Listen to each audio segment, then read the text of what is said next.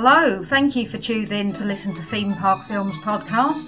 We are Carla and Holly, two friends from England, who will ride the movies, watch the film, and give you our thoughts.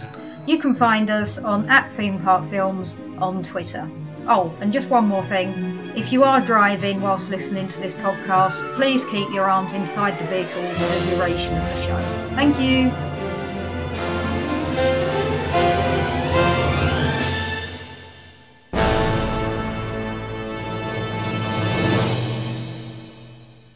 Hello and welcome to Theme Park Films. I'm Carla, and as everyone, joined by Holly. Hello. And this week we are discussing Mulan, which was released on the 19th of June 1998 in the USA and the 16th of October 1998 in the UK. But before we crack on with that, we're just going to remind ourselves, as ever, where Mulan featured in a theme park and she was primarily in the magic of Disney animation, which was in MGM Studios, aka Disney Hollywood Studios, from the 1st of May 1989 to the 12th of July 2015. So a pretty long run it was there for and it's now been replaced with yet more Star Wars because there's just not enough in there at the moment. They've managed to cram something else in. This is kind of a special film because it actually was made in Disney Hollywood Studios Orlando. They actually drew all the characters in there.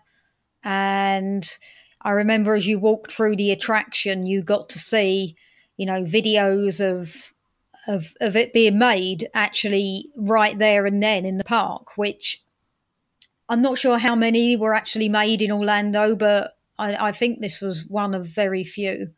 Do you remember that attraction? No. Basically, yeah, as I said, you went through, you saw lots of, you know, the animation of where it was created. You then went into a studio and Mushu came up on the screen and talked you through the art of animation and how they make films, etc., etc. But what I found out in researching this was it wasn't Eddie Murphy that actually did the voice in the ride. Must have been too busy. It was his voice double, someone called Mark Moseley, who I guess probably went on and got work in Shrek afterwards in Universal. Yeah. I don't know if you saw it. Tom Cruise was on Graham Norton once and he said that his brother does a lot of Woody voiceovers for him when like he's not available. So the toys you buy and etc. etc. are all voiced by Tom's brother rather than Tom himself. I just sort of think, you know, if you're going to commit to something, you need to commit to it. Well, I, I would I would give Tom Hanks a let, perhaps, just because you know, he's Tom Hanks and probably highly in demand. But Eddie Murphy, I mean, it's not the 80s anymore. How in demand is he that you can't turn up and just record, you know, a 20 minute skit for MGM Studios? Yeah, and they'd probably go to wherever he was in the world. The amount of Woody merchandise you would need to voice in computer games would be considerably more than Mushu needed. Yeah. Anyway, yeah. So you went through the ride there. Um, Robin Williams appeared on in the attraction at some point. I think it's Peter Pan, if I remember rightly, which I believe might have coincided with him being in Hook. Can't remember. And at the end of it, there was um, a photo op opportunity where there was like loads of different characters out that you could stand with and that's where Mickey Mouse used to stand because you don't often see Mickey. He used to be out there, and Wreck It Ralph, The Incredibles. This is all going off my memory. I'm sure there were many other characters that used to stand there, but it, it was quite a nice um, little attraction. It got you out of the sun, very nice and air conditioned, quite relaxing. So yeah, shame it's gone. I would say, but I say that about everything that's gone. Yeah, not a shock that you're you you know that you're sad it's gone really. Yeah. But you do see Mulan occasionally. She's standing outside China in mm. Epcot. I was going to say I thought she was there. Occasionally you see Mushu. Last time I was there last year, I saw them both standing outside, and I was surprised, pleasantly surprised. There was quite a long queue for them, so it means that you know kids are still watching this film because it's very underrated. It's kind of a forgotten Disney film, isn't it? I don't know if I've seen it before. We've just watched it. I saw it at the cinema, but I think I might have just seen it at the cinema because I was still working there at the time. So I don't know. It probably wouldn't have been a film I would have gone to see, but I do remember watching it in like after work or on a break or whatever. I remember sitting and watching it, but I I hadn't seen it in years, and then when I rewatched it for this, I, I did enjoy it. I thought I think it's a really underrated film, but you not so much. No, I just thought it was a bit.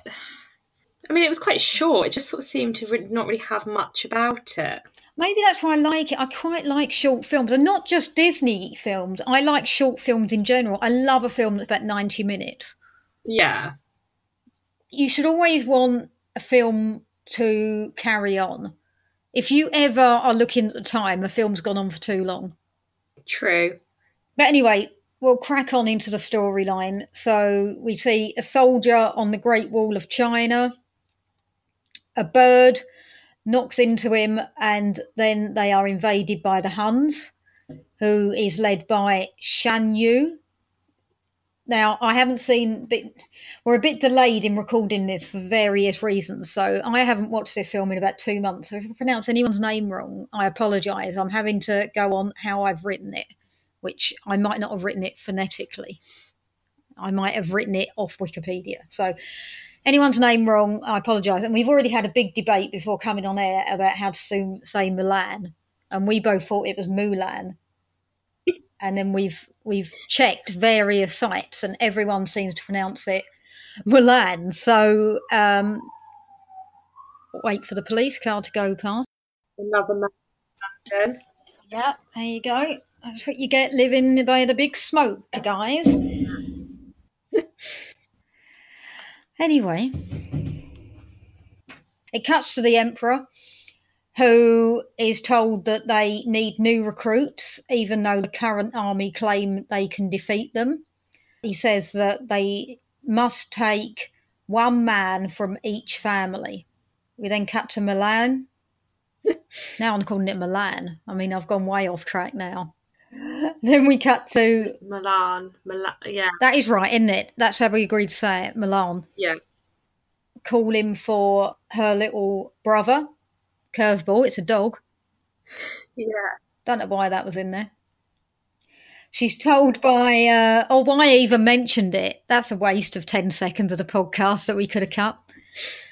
She is told by her dad to hurry into town and uphold the family honour so she arrives late and she's given a makeover and told they are going to turn this sow's ear into a silk purse. And that's the grandmother. Bit harsh, wasn't she? Yeah. I mean, she wasn't.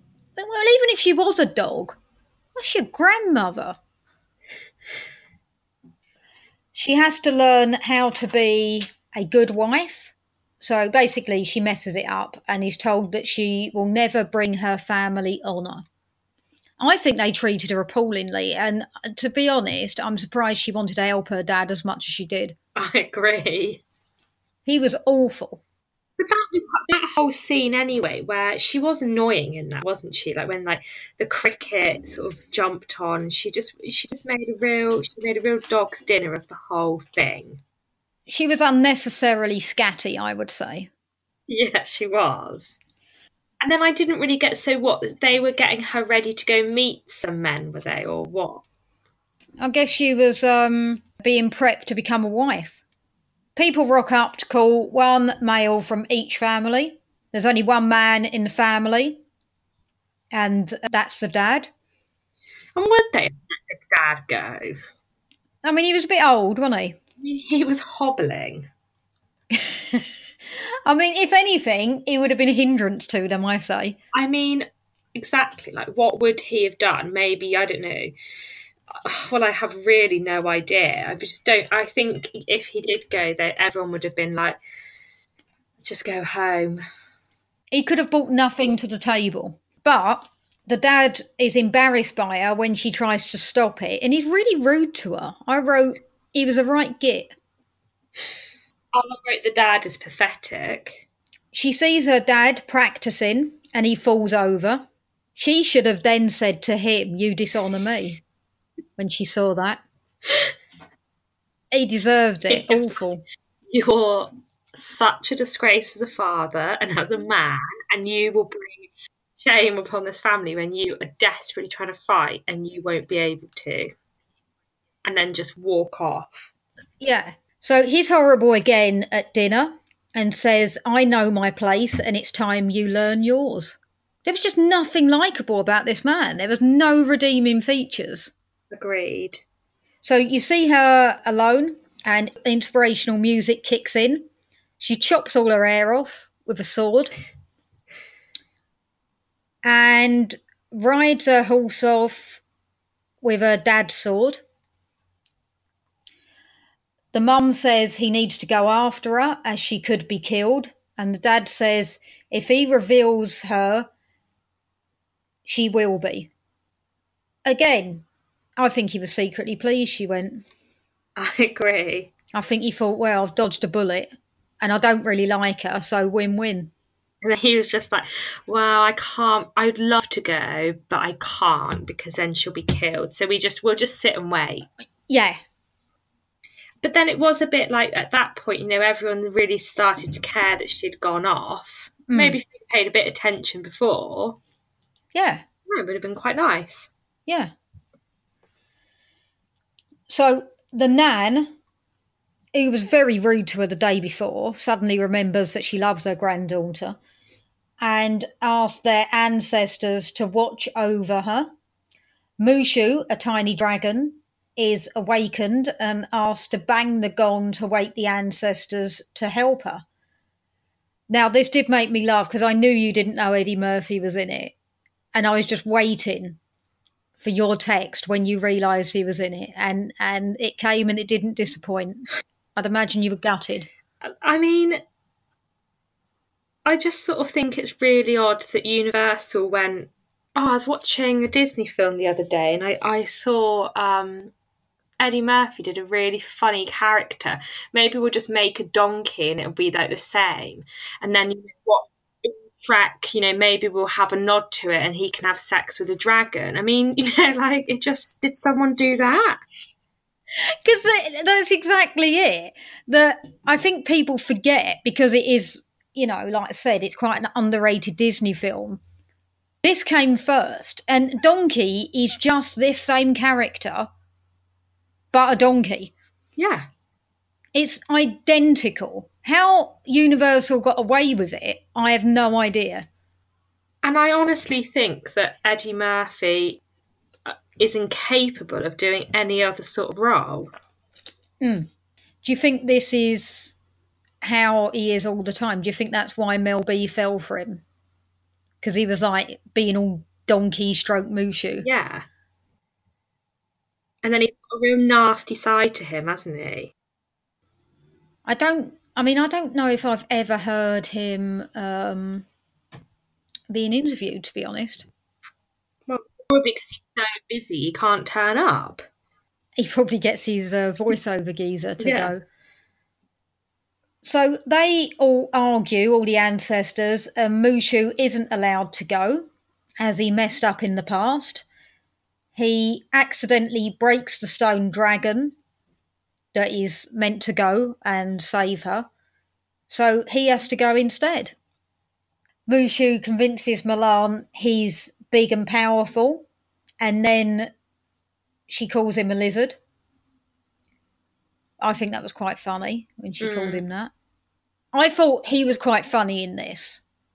I, I, I see your problem with with his characters. I can see they can grate a little, but I do think this was a good sidekick. It was funny. It's a funny script. So he teaches her how to be a man. She introduces herself to the army. Now, did you notice that the little bloke in it was the man from um, Independence Day stroke Mrs. Doubtfire. Ah, yeah. No, now you say it, I think yeah, quite often. Yeah, because yeah, you recognised him straight away in Independence Day and said that's the guy from Mrs. Doubtfire, and now he's popped up in this. God, he had quite a good career. Yeah, he just got a really distinctive voice. Li Shang is put in charge as the captain. Milan acts manly, which I thought was quite funny. Again, quite a good comedy moment. She says her name is Ping. They see that he is, or he, she, is Fa Zhou's son and assume that he's a lunatic. But it was weird. They did all seem to know his dad, and then it, I mean, it didn't come as a massive shock that he had a son. No, that because he was so, or she acted so weird, they just assumed that maybe he'd hidden him away. Yeah. And he was ashamed of him or something. I don't know. I mean, he was ashamed of his daughter, who was perfectly all right. So imagine how ashamed he, yeah, yeah, definitely. So the next morning they have training. The captain, he's a right prat, isn't he? An awful character, another really annoying character. I didn't like him at all. I think he's meant to be inspiring. I didn't mind him. Oh no. I just thought it was really strange when she obviously just went and slept in her own separate tent. Like I'm sure someone would have been like, "Oh, Ping, um, I'm, I don't know where you got your tent from, but we probably Yeah. all need to be a little bit of like camaraderie and like all hang around together. So if you'd mind just getting back in communal tent, that would be helpful." And then I thought, if you're going to do that. I'd make sure I was up before anyone else, before they saw me in my own tent with my horse. Now I think this is one of the. I'm going to put this out there. I think this is one of the greatest songs in Disney history. I'll make a man out of you. It is so inspiring. I was saying to my cousin Becky today, it makes me want to run up a mountain. And I'm very lazy. I've, you know, that's not something I would normally want to do. Well, I'm going to disagree because I literally cannot even remember the song. That's outrageous. It was it was Donny Osmond that sung the song. Oh my god. Mm. I wonder if he performs it in Vegas when he's with Marie. Do you think that she chops her hair off with a sword during the song? That would be a great Vegas thing to do. If anyone's seen Donny and Marie at Vegas, let us know. A montage shows her being sent home, and so she does this stupid challenge that he sets her, which is like to climb up a flagpole with weights hanging off her and she proves her worth by doing that and she's like earned loads of respect hasn't she Yeah, and then everyone really, really likes him. and you know a bit fickle again really isn't it well, yeah. she's washing in the lake and some of the other blokes get in and she tries to avoid hanging out with them I suppose this is this was a comedy moment that wasn't funny, but you know when when you know something's meant to be Hmm. funny, it wasn't funny. But uh, Mushu manages to get her out of that scenario, but not before she's shocked because she sees all these soldiers with no clothes on. Yeah.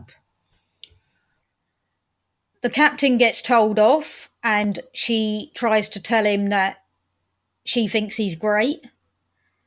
Uh, he ignores her, but Mushu then realizes that she fancies the captain. He makes up a letter from the general. Mushu, sorry, makes up a letter from the general saying that, that they are needed at the front of the battle. Why does he do this?